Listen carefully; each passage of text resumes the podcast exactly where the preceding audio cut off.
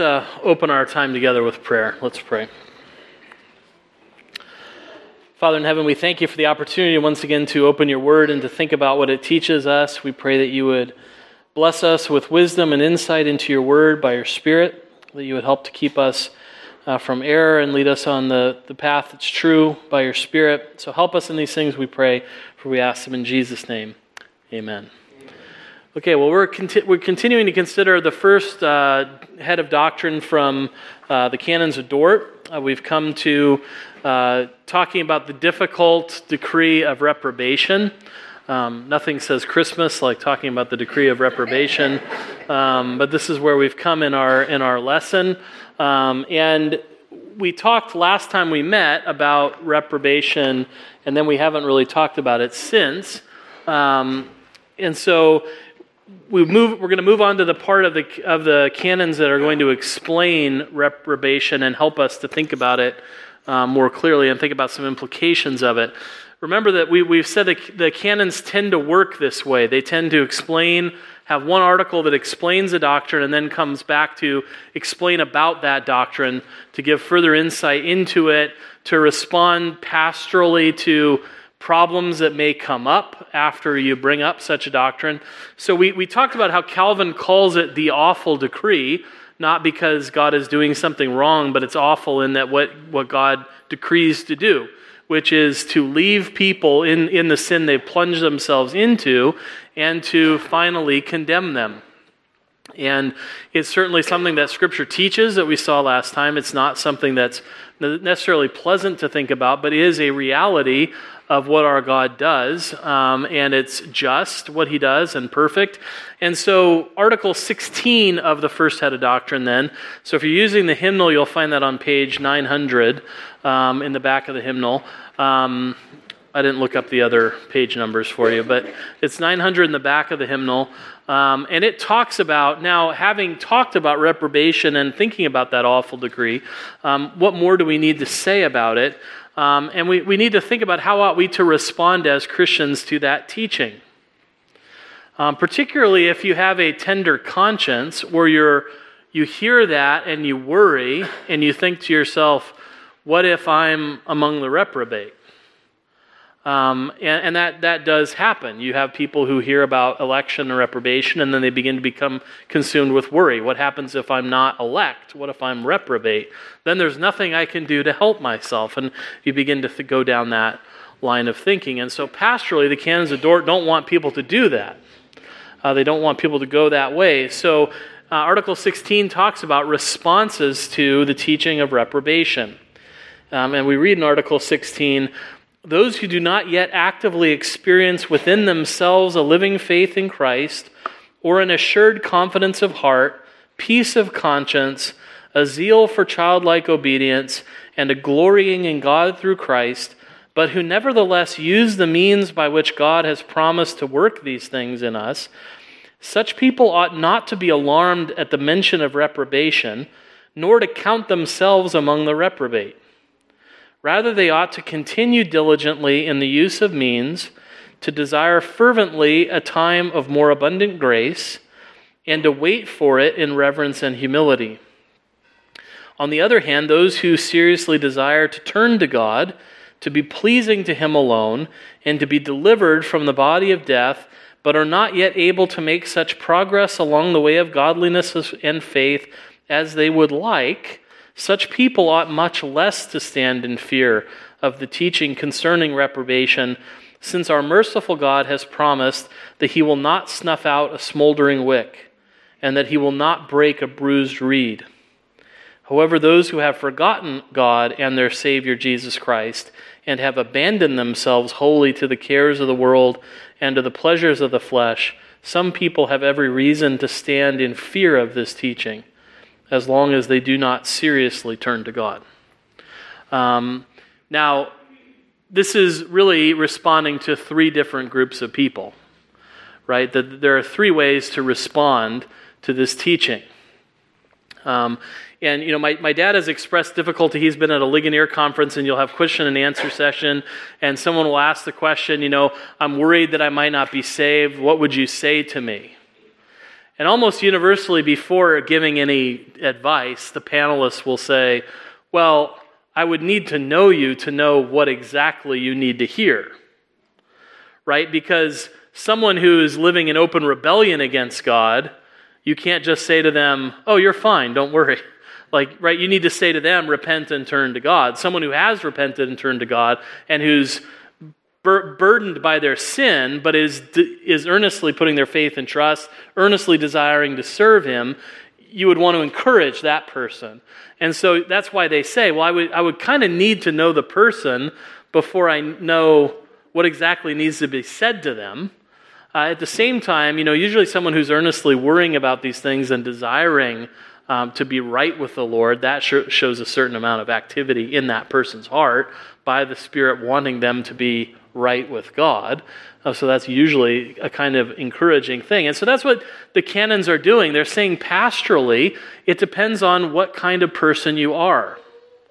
Um, if you're someone who has heard the gospel and is struggling to come to faith, who's someone who's still thinking through that, maybe you've had you know, that, that experience. You're, you're sharing the gospel with someone and they, they begin to be asking those questions that the people coming to Christ begin to ask. Um, they, they begin to start to wrestle with their sin. They begin to start to feel like pilgrim feels in, or Christian feels in Pilgrim's Progress. They start to feel that, the burden that they're carrying. Right? And so the cans are saying, what do you do with someone who maybe is not believing yet, but they're starting to think about those things. Well, the, the canons say someone who's like that, who's not sure yet that they have um, the true faith, is not to despair. You're not to immediately conclude that you're among the lost or that you're among the reprobate. Um, that's the first thing is being said. If you're not sure that you have true faith, um, if you're wrestling in those areas, right, people who do not yet actively experiencing within themselves a living faith in Christ or an assured confidence of heart, peace of conscience, a zeal for childlike obedience, glorying in God through Christ. If you're not sure for some reason, you don't need to automatically despair that you're reprobate. It just may mean you have to grow in these areas, right? Lord, I believe, help thou my unbelief, right? That, that person should not go around thinking that they're reprobate. The person that needs to grow in these areas. And so the canons first say just because you're experiencing a lack of these things doesn't necessarily mean you're reprobate. Now, why are these things particular, particularly being highlighted? Well, because when we talked about the doctrine of election, we said these are fruits that flow from election. And so, even though you don't know what you're, you can't just say you're elect from God's decree, you're judging by the fruits that flow from them. And pastorally, they're saying, what if someone listened to that list of fruits and said, I'm not sure that's me? Does that mean I'm not elect? And does that mean, therefore, I'm reprobate? And the canons are trying pastorally to say to that person, don't start thinking that way. That's not the right way to think about these things. Um, so that's the first group of people we're talking to people who are for some reason unsure. Okay? Um, some reason unsure. We're not to despair that we're reprobate. Okay? That there's no hope for someone who's unsure. Okay, that's, that's the first thing. Um, what about someone who's, let's just say, unhappy? unhappy with how far they've come in the Christian life. Right? Who wishes that they had more zeal for the Lord, um, who, who really is a true believer, um, who's not necessarily wrestling with, do I have a true and living faith? But they're saying, you know, if, I'm, if I was truly a Christian, wouldn't I have made more progress than I've made at this point in my life? Sure no one here feels that way. But there are people from time to time feel like I could be a better Christian. Um, and and what, what about people who are like that? Um, well, those who seriously desire to turn to God, um, but are not able to make such progress along the way of godliness and faith as they would like, such people much, ought much less to stand in fear of the teaching concerning reprobation, since our merciful God has promised that he will not snuff out a smoldering wick and that he will not break a bruised reed. Um, that is a precious passage for God's people to remember. Um, I remember reading a, a, pastor once who said, who was talking to a guy who was just, you know, shouldn't I have made more progress and shouldn't I have made more, you know, more effort in the Christian life? And shouldn't my faith be stronger? All these things. And he said, as he's talking to the guy, he said, you know, your problem is for you, Jesus is a drill instructor. You know, for, for you, you have a vision of Jesus who comes along as a drill instructor, um, who is constantly looking at everything you've done wrong. Right? If everything's not polished correctly, everything's not folded correctly, everything's not squared away correctly, is going to go make you clean the bathroom with a toothbrush. Right? That that's the kind of God that Jesus is, that he comes with white gloves on, you know, looking, looking in the corners of your house, looking for dust and saying, you know, what is this I see here? You know, and he was saying, Jesus is not a drill instructor. That's not how the scriptures present him to us. Right? Jesus says, if you're weary and heavy laden, you can come to me and find rest for your soul because I'm gentle and lowly in spirit. Jesus said, I'm the one that Isaiah was talking about when he said, A bruised reed he doesn't break, and a smoldering wick he doesn't put out. Right? He doesn't come to break you off if you're bruised, he doesn't come to blow you out if you're smoldering. Um, that's, that's the kind of God we have. Um, and that's reminding us of both of the prophecy that Isaiah made in Isaiah 42 and the fulfillment of, of that prophecy in the Lord Jesus Christ. So we read that prophecy in Isaiah 42, verses 1 through 3. Behold, my servant upon whom I uphold, my chosen in whom my soul delights. I put my spirit upon him. He will bring forth justice to the nations. He will not cry aloud or lift up his voice or make it heard in the street. A bruised reed he will not break, and a faintly burning wick he will not quench. He will faithfully bring forth justice. Um, in, in Matthew 12, we read that Jesus is the fulfillment of that promise. Um, it's interesting how, how Matthew both relates that prophecy and recasts it as, as showing that that promise of bringing justice is actually a promise of hope. Right? Because that, if you're struggling, it might not be a great comfort to you that he's coming for justice. Because um, you might be saying to yourself, I don't want justice, I want mercy. Um, and, and, Matthew says that's what, that's what Isaiah is talking about. Um, after Jesus you know, appears and he reads, it, Matthew says, this was to fulfill what was spoken by the prophet Isaiah. Um, and he, he, recounts it I will put my spirit upon him, and he will proclaim justice to the Gentiles. A bruised reed he will not break, and a smoldering wick he will not quench until he brings justice to victory. And in his name, the Gentiles will hope. Um, he's the one who comes to bring hope for God's people. And so, rightly, the, the, the canon say, look, if you're, if you're unhappy with the way things are going, um, don't be discouraged. Be encouraged, right? I don't know these numbers are helpful, but if you start with a one, you have to continue. Um, if you're unhappy, you should be encouraged that God is not a God who comes to break you off. He's a God that comes, and if you ask for more grace, He gives it. Um, and, and so, pastorally, those people who are unhappy with their progress shouldn't despair. Um, and so, then what's the final group of the people? We could say they're, they're the people who are uninterested.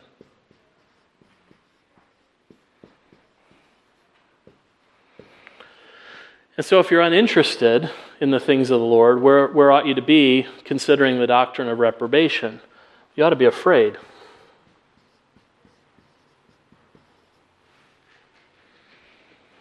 Right? Um, do you see how this makes sense at the end?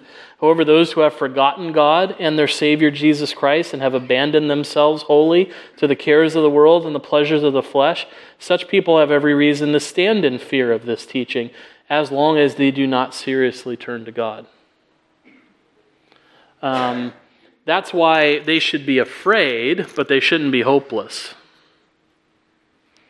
Right? Anyone who's, who's actively walking away from Jesus should be afraid.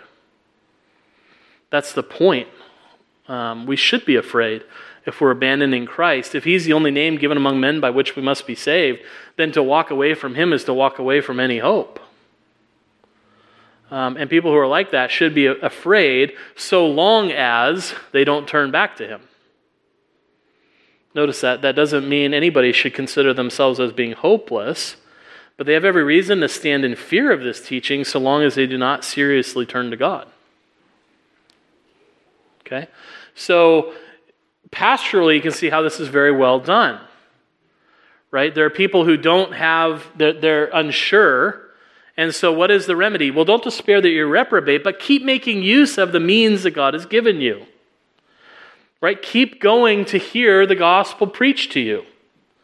Keep going to hear the good news that Christ died for sinners. Keep coming and confessing your sins to the Lord and hear his assurance that you'll be forgiven for the sake of what Jesus has done. Not on any basis of what you've done, but just on the basis of what Christ has done for you. Come and continue to hear Christ crucified. If you profess faith in Christ, come continue to come to the table. Continue to participate in that spiritual food, that spiritual feast that He's prepared for your soul to confirm those things that He's spoken. Right? Continue to make use of the means that God has given you. Continue to pray. Continue to read His Word. Those aren't means of grace in the same way that the preaching and the sacraments are, but they are means of encouragement, means of discipleship, that we can continue to hear God speak to us, that we can speak to Him. Um, one of the glorious things about prayer is that you can go to God and be honest in your prayer. Right? If you're unsure about your faith, if you're unsure about your life, um, you can go to God and say, I'm worried. Right? The, the best thing that man did was say to, say to Jesus, I, I believe, Lord, help thou my unbelief. That's sometimes the best thing you can say to the Lord if you're struggling. You can, you can be honest with him first because he already knows. Right?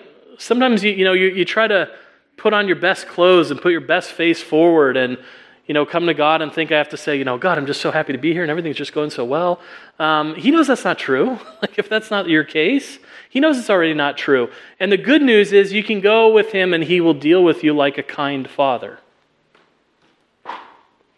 He will deal with you like a kind father who is not going to berate you for coming in being unsure, um, but is going to deal with you faithfully and gently like a father, like a friend. We can come to God with our own with our uncertainty. Um, and continue to make use of the things He's given to help us in these things. So we continue to make use of the means that He's given us. That's what someone who's unsure should do. Um, and someone who's unhappy should do that too. Continue to be encouraged by the means that God has given us. Um, that hungering and thirsting for righteousness is a good thing. And the blessing is that those who hunger and thirst for righteousness will be filled.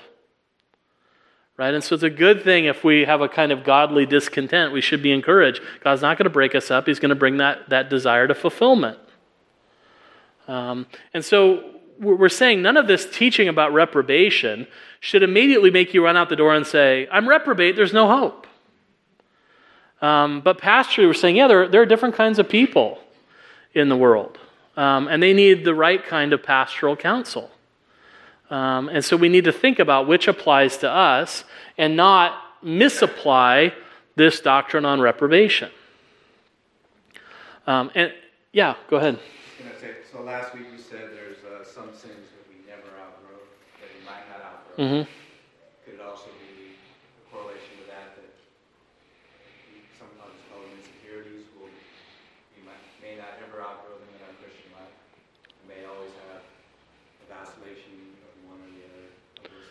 Yeah, are, are there sin, the question is, are there sins that we just don't outgrow or we might have to wrestle with our whole lives? You know, I think that's true. I mean, I think there are people who are wrestling against sin and are struggling against sin and show every evidence that they hate sin and they hate the sin that lives in their life, but they can't seem to root it out entirely. Right, and then what I'm saying, though, as a correlation or, or lead into that, you'll always be in some sort of state of unhappiness. Right. Feeling un- uninterested. Right. Right. Yeah, I think so. Yeah, I mean, there, there's always going to be something. I mean, we're, we're in a dangerous place if we ever get to the point of saying, like, I'm finished. right? I'm done. I'm sanctified. Um, I'm like Jesus now. that, that would be worse, really. There's going to be always a godly discontent. So I think there are people who are always going to be living in some kind of un- discontentedness. Um, and probably the more we grow in holiness, the more we'll see clearly things we've lived with for a while that we didn't even realize how bad that was and that that needed to be gotten out of our lives as well. That, you know, sometimes it is when you try to work on one thing in your life, you find that there are two or three things that are behind that or that go along with that. Um, and so, you know, I remember Dr. Sproul saying once, part, part of the reason he thought that maybe we have pr- progressive sanctification is that if God just came and revealed to us exactly how sinful we are in all one big dump, we'd be so discouraged that we'd never be able to make any progress in holiness. That maybe he, he portions it out a little bit at a time when you can handle it to realize how unholy you are so that you can deal with these things. So, yeah, I think there always is going to be a certain amount of unhappiness um, and a certain amount of two steps forward, one step back in the Christian life. Like I'm making a little progress, but now I seem to be walking back on that one. Um, and things that we'll, we'll have to wrestle with. There, I think there are definitely sins that some of us are more prone to that others of us don't struggle with. Um, and when someone's dealing with a sin you don't struggle with, it's easy to be hard with them because you don't understand what it is to struggle with that. But what you have to do instead is think, what's the th- sin that I continue to struggle with? That's what I'm dealing with, and that's what's like what they're dealing with. Um, that thing that I can't quite seem to root out of my life. Um, and even, even in sanctification, you realize, you know, if you're doing something you shouldn't be doing, you need to stop doing it. But you might still think about it even though you don't do it. Well, that's a different kind of sin that you still need to grapple with. Um, so there's always going to be room for improvement. There's always going to be, yeah, a source of unhappiness, whether it's a, a besetting sin that you seem to be really struggling with and having trouble getting past, um, or just different things that at different points in life are more difficult than others. Yeah, there's always going to be a, a potential for us to be unhappy, and we shouldn't immediately start thinking, I'm, I'm reprobate. That's, that's what this article is saying. That, that should not be the first place our minds go is, is to be looking, you know, a, a reprobation is the hobgoblin that, li- that hides behind every corner. Um, that, that's not the way we should think in the Christian life. We should think different directions. Right? Did that get at your question? Okay. But, but then it kind another question came to my mind, which is, um, if we're not always in a perpetual state of unhappiness, are we looking to root out these, these sins in our lives? We're, Right. You know, if we're just sort of happy all the time, then are we really examining our lives? see- now you're thinking like a Calvinist. When something goes good, you go, yes, oh no. Like, I'm enjoying something. Something's got to be wrong. Um, no, see, what, what I think we have to recognize is in the Christian life, there are going to be joys, and joys are not meaning, you know, you have to get back to work, slave. Like, that shouldn't be our, you know, immediate, like, thought. Um, but what we should do is in the joy of something, if we really realize, like, hey, I've been having a real problem with anger, and that guy just cut me off, and I didn't think anything, I didn't do anything. Like I just, I drove down the road. Like that's an evidence of God's grace to me. Then you'd be thankful, right? The prayer isn't just help me through this, but it's also thank you for doing that. And so, it, you know, it's kind of like what, what, the, what the catechism tells us to do about, you know, the sovereignty of God, that when things go well, be joyful, be grateful, be glad to God that things are prospering. When things go poorly, um, then be patient because God is working somehow through them and for the future have good hope. So, yeah, just because things are going well, you, you can rejoice in the work that God is doing. Um, but I think we, all, we always have to say, but, you know, but for God's grace, I wouldn't be what I am now. Um, so, yeah, we don't want to lose sight of the Lord in those things, but we shouldn't you know, we don't want to be so Calvinistic that we can never enjoy a moment. Um, you know, that's so that my dad's said that's the kind of way people used to think about the Puritans. You know, they just walked around thinking somewhere somebody's having a good time. Um, and we got to put a stop to it. Um, you know, that, that's, not, that's not how we should be as Christians. God wants us to enjoy the good things of life. And when things are going well, we should rejoice that they're going well. But if we have some kind of, if we, if we prevail over sins in some ways in our lives, we shouldn't ever say, wow, look what I've done by my own strength. Um, you know, there, there's a psalm for that too, where David says, you know, I feel like with the Lord I can leap over a mountain, and then all of a sudden God, you know, withdraws his hand a little bit, and it's just like the cloud washes over him, and he's back in darkness again. Well, it's kind of because he maybe forgot a little bit about who gave him the strength that he could jump over a mountain with. Um, and so we, we can move that way in the Christian life. But yeah, we're always going to be unhappy. We can even drop into being unsure. Um, hopefully, we never get to the point of being uninterested. Um, but as, as, long as we go through the Christian life, that's the difficulty. We, we go hot and cold. We go through the valley of the shadow of death. Um, but what pastorally, what this is saying is you go back to the things that God has given you as means of grace and encouragement. You don't immediately go to, I'm reprobate. Because that's a dark hole to climb out of if you start thinking that way. Um, and the Lord didn't come to drop you into darkness, but to dispel the darkness and to transfer you out of the kingdom of darkness into the kingdom of His marvelous light. Um, there's light there where He is, and we have to go towards the light of the Lord um, if we want to be encouraged. Um, and so reprobation, so saying don't don't misuse the doctrine if you're in one of these camps and go there instead of going to the places for encouragement, hope, repentance where God has called us to go. Um, so we need we need to do that. Um, and so I'll just read a little bit about what my dad said about this article in his book on the canons. He said this This article, Article 16, addresses those who have some feelings of, or desire for God and for living for Him, but do not find in themselves those feelings as fully as they would like they are assured that God will bless those beginnings of faith. That's why allusion is made to Isaiah 42 3. Um, and this teaching is similar to the statement of William Perkins the desire for grace is an evidence of grace. Um, so the doctrine of the reprobation should not terrify the spiritually concerned, but should terrify those who are completely indifferent spiritually. While the doctrine should terrify such people, it does not provide that they are in fact reprobate in the eternal counsel of God. Rather, their terror might lead to awakening and even to true conversion. No one living can know that he is reprobate, except by special revelation, as was the case with Judas Iscariot. Um, you can't know that you're reprobate apart from a divine, special divine revelation, like was made to, to Judas Iscariot. That's what Jesus said in his high priestly prayer. It was known from the beginning that he was reprobate, and that was made known through Christ. Apart from that, you can't know. Um, what you can know is that if you flee for refuge to Jesus, you can find rest for your soul. Um, that's what we have to do. That's what we have to say. And, and understanding this doctrine is particularly important when it comes to um, what about people who can't be unsure or, un, or unhappy or uninterested, like children who die in infancy um, what, what, what, what, be, what happens to them? Um, how does this issue of election and reprobation touch on, on children who die in infancy? Um, because there were some rumblings at the time where, you know, your Calvinists are so Calvinistic that you're basically consigning every infant to hell. Um, because who can know that they're elect apart from the fruits of election, as you've said it? And so, since you can't have any fruits of election in an infant, how would you know that an infant that dies in infancy is saved.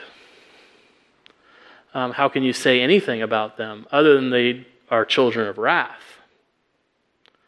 Um, don't you consign all infants who die in infancy to hell?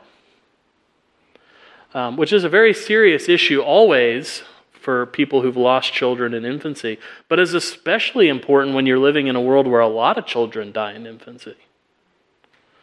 Right? This is not just some theological speculation. This is very pastoral in the, in the, in the sense that they were dealing with these things all the time. Um, you know, if you read old prayers, it's interesting how often in old prayers, pregnant women are grouped in with the people who are suffering, who are dying, and who are grieving. And you know, as I read, as I would read old prayers and try to use them as basis for congregational prayer, I would sometimes, you know, I would sometimes say, well, you know, we, we put pregnancy in kind of the joyful category. We rejoice with people when they're pregnant. Why, why do all these old prayers put them over with like the sick and dying? Um, because it was a very touchy business back then, whether you would, the mother would survive childbirth, whether the child would survive childbirth, and you have lots of people who have had lots of children who didn't survive. Um, Calvin had children that didn't survive. He had a son who died in infancy. Um, and one thing that was very hard for him is that people would use the death of his infant son to say, See, this is proof that God is cursing you. Um, and so, talk about, you know, grief being put on top of grief. So, this is a very real and pastoral question. What do you say to, to the parent of a child who dies in infancy? Are, are you saying they're by nature a child of wrath and they, they die and they go to perdition? Is that, is that what we're saying? And so, we have a much better answer in Article 17 than that. Article 17 says, Since we must wait, make judgments about God's will from His Word, which testifies that the children of believers are holy, not by nature, but by virtue of the gracious covenant in which they, together with their parents, are included. Godly parents ought not to doubt the election and salvation of their children, whom God calls out of this life in infancy. Um, now, that's a, pretty, that's a pretty bold statement. You should not doubt your child's election and salvation. Right? That's a big claim, isn't it? And how can you make such a big claim? Um, well, the, they rightly say you have to make such judgments about God's will from His Word. And what does God's Word say about our children? They're holy. Um, that's 1 Corinthians 7.14.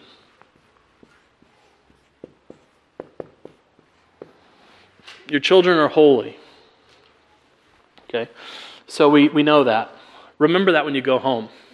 Your children are holy. Um, it might not always come across that way, but they are. Um, your children are holy because God says they are, not by virtue of their birth. The Bible also says children are nature of wrath, uh, but by the nature of the virtue, the by virtue of the gracious covenant in which they, together with their parents, are included. Why are your children holy? Because they are in covenant with the Lord. And what does the Lord say about your children? Your Lord, the Lord says to you, I will be God to you and to your children after you. I will be God to you and to your children after you. Who are in the covenant? Believers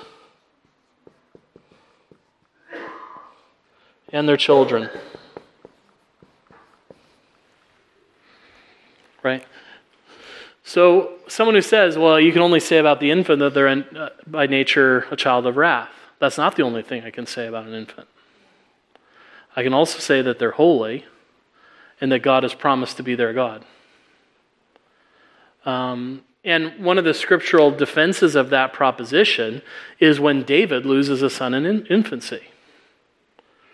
Right? Now, that's, that's pain on top of pain, right? There's there's a pain that those of us who've not gone through it cannot really understand the loss of a child. But imagine that you're losing that child as a specific judgment for a sin you've committed. That's what David was facing. His son was dying because of the sin he committed in conceiving the son. And we know that because God said that to him. And he was filled with grief on account of that pronouncement as the son was sick and dying. Um, and he was pouring out his heart before God, and he was, you know, lamenting before God, and he, he was repenting in dust and ashes before God. And, you know, people watched David doing that. And when, when word came that his son died, the servant said, I can't go tell him because I'm really afraid what he's going to do to himself if, if he finds this out. Right? A very personal, tender, moving moment that they're like, you know, the king has been so beat up over the loss of this child. What, what is he going to do when he's just a sickness? What is he going to do when we say he's dead? And when they report that, he goes and kind of cleans himself up, goes and takes a shower, kind of puts himself back together. And everybody is sort of perplexed as to why this didn't lead to a whole nother depth of mourning for David. And he gives the response When the child lived, I thought the Lord might yet be merciful but he will not come back to me. I will go to him. He won't come back to me, but I'll go to him. Now, where is David going? Heaven, right? Not a trick question. David's going to heaven. And so when he says, My child won't come back to me, but I'll go to him, where is his child? In heaven. Now, how does David know that? He's not given some special revelation of it. He believes the covenant promises of his God. That his child was holy, not by virtue of the covenant, I mean, not by virtue of his nature, but by virtue of the covenant that included David and his children. And so the canons rightly say you have to judge God's will by what his word says. And his word says that believing children are holy, they're part of the covenant, and tells us that believing parents in the past in his, in his church have known that they would see their children again in glory. Um, and parents need to know that. And, and say it's not speculation, it's not just willful thinking. It's the promise of God you can say with certainty about your children. Now, that brings up totally different implications as life goes on in the life of a child. We're not talking about that here. What we're talking about here is a child that dies in infancy, and all you know about them is that they were holy by virtue of being part of the covenant, that God had said they were holy and said, I will be their God, and they will be my people. Um, and that's the reason you can say with certainty what's become of them. Yes, ma'am. right.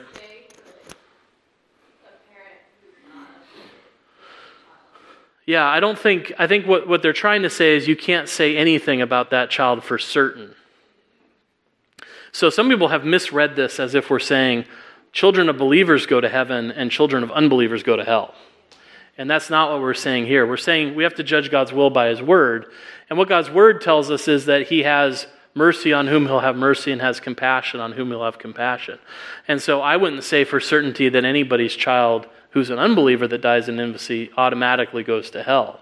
I would just say we have to judge God's will by His Word, and His Word is silent about those other cases. But there are, there are places in the Word, in God's Word, where you, He'll say things like, you know, put all of Jeroboam's descendants to death because they because of what he's done in my eyes, but not this one because he's found favor in my sight. You're like, well, what did that one do that found favor that all the rest of them are being killed? Well, the Lord will have compassion on whom he'll have compassion. And so I don't think I'd want to say anything about the infants of unbelievers. I don't know that we can say anything about them with certainty. Um, we're trying to judge God's will by his word. And so, for those outside the covenant, you'd have to say, He can show mercy on children. He can show mercy on whom He'll have mercy, and compassion on whom He'll have compassion. Um, so, I wouldn't want to say anything about, about them. Um, some people have, some Reformed people have made the argument that all children who die in infancy go to heaven, because they've said, you know, the, the vision of heaven is a multitude that nobody can number, and the church is always small in the world, so how can the heavenly people be a multitude no one can number unless you add to that number somehow. So maybe children dying in infancy going to heaven would bolster the numbers. Um, but that seems to me to be kind of a speculative argument, and I think we really ought to judge God's will solely by His Word. So, does that answer? Yeah, okay. Yes, ma'am. So, um, when they were in Egypt and he had them mark the doorposts and he took the firstborn away from those that weren't didn't have the blood on the doorpost, what's the connection with the, the little ones that died in that situation? Yeah, well, the covenant people were supposed to do that, and that was to be their protection of their little ones. The blood of the covenant protected them.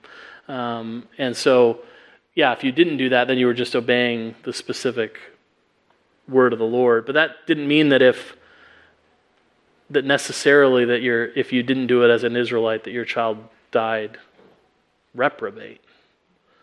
Um, they might have died for disobedience, but you know, sort of the same way David's son died for his parents' disobedience, but he didn't go to hell on account of it.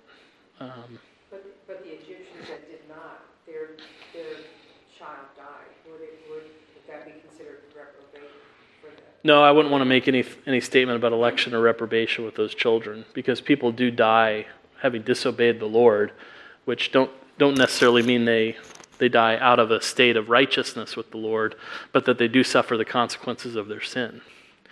Um, you know, King Uzziah is remembered in Scripture as someone who did what was a king who did what was right in the eyes of the Lord, but he's also the king who tried to go into the temple and offer sacrifices himself. And when the priests, you know, tried to keep him out of there and failed, he went in and, and came out leprous, and he died a leper. Um, well, we're still told that he did what was right in the eyes of the Lord. That's how we're to regard him as a king, but he still came to a bad end by his disobedience. So we have to differentiate between those who suffer and even who die on account of their sins, but who still are saved. Right? We can suffer a lot for our temporally for our sins as consequences of our sin and still be saved. So we want to distinguish between election and reprobation and salvation and temporal punishments in this life. Does that make sense? Okay. Any other questions?